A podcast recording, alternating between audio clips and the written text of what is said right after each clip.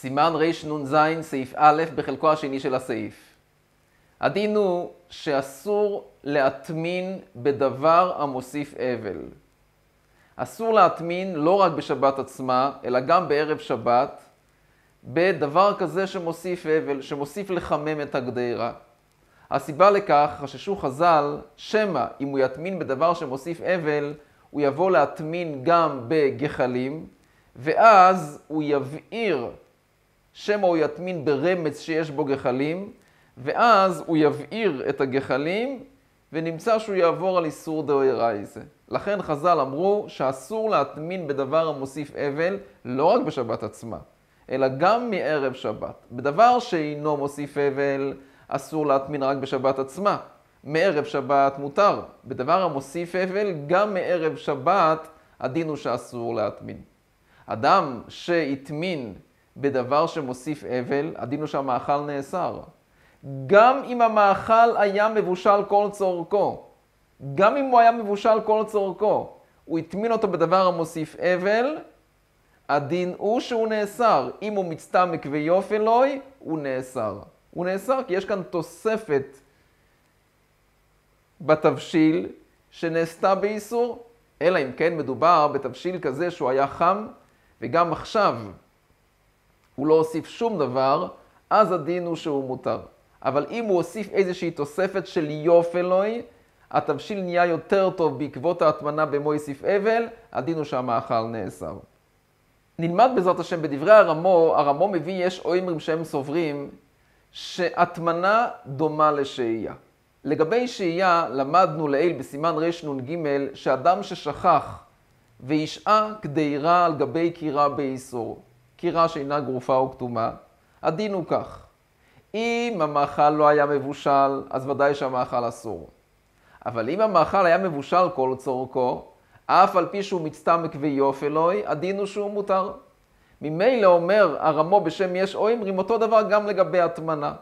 אם הגדרה הייתה מבושלת כל צורכה, הוא הטמין אותה בדבר שמוסיף אבל, אף על פי שהיא הוסיפה להתבשל ותוספת הבישול יפה לתבשיל, אפילו אוכי זה מותר כמו לגבי שהייה.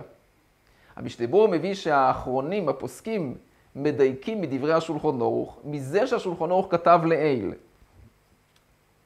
ואם הטמין בדבר המוסיף אבל, התבשיל אסור אפילו בדיעבד,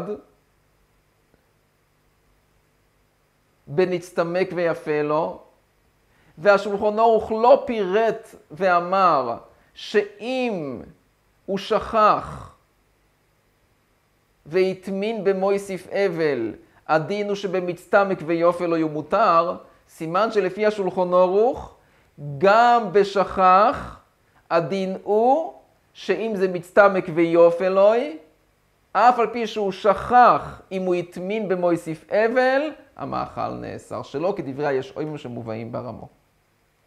דבר נוסף מביא הרמו, שכאשר אדם מטמין לצורך מחר, הדין הוא שמותר לו להטמין בדבר המוסיף אבל.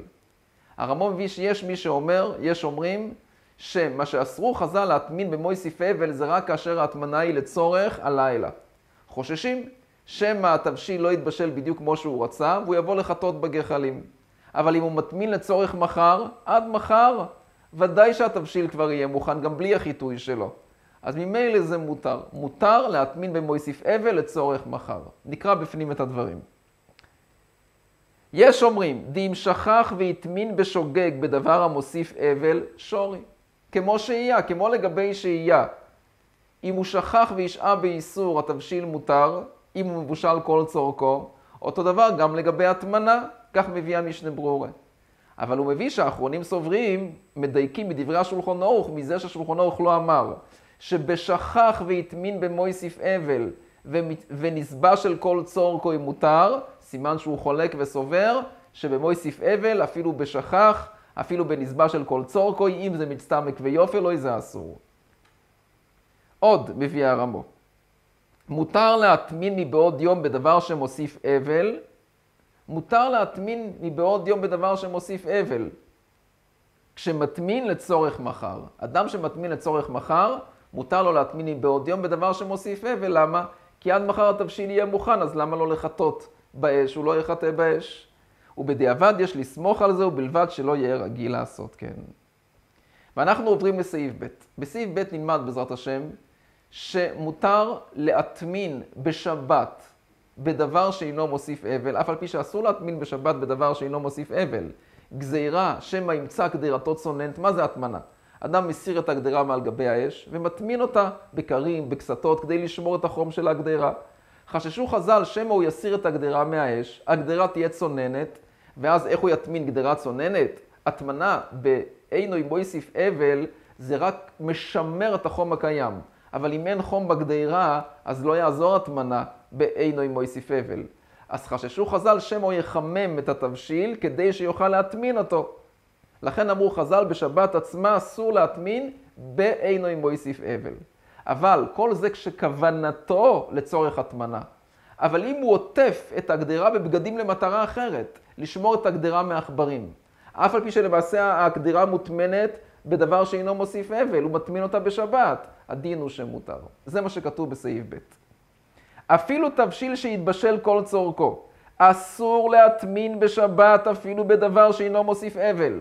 ומכל מקום, לשום כלים על התבשיל כדי לשומרו מן העכברים, לעטוף את הגדרה בבגדים, כך מסביר המשנה ברורה. בשביל מטרה אחרת, לא לצורך הטמנה, כדי לשמור את הגדרה מעכברים. הדין הוא שמותר. או כדי שלא יטנף באפרורית שורי, שאין זה כמטמין לאחם, אלא כשומר ונותן כיסוי על הגדרה. אז באופן הזה חז"ל לא אסרו.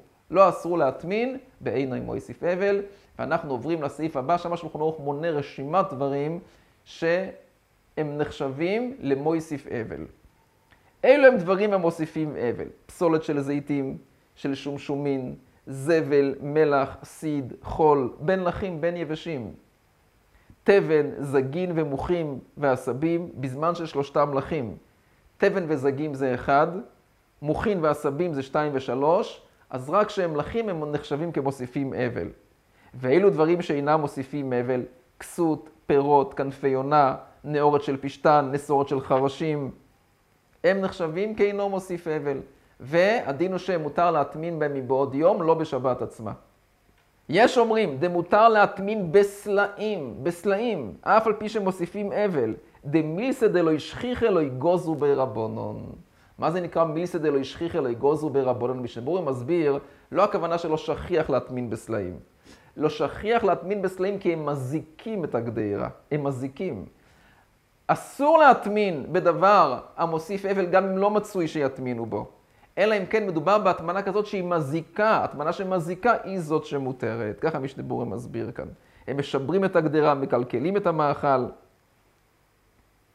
אבל דבר שמטמינים בו, אף על פי שהוא לא שכיח, אסרו חז"ל להטמין בו אם הוא מויסיף אבל.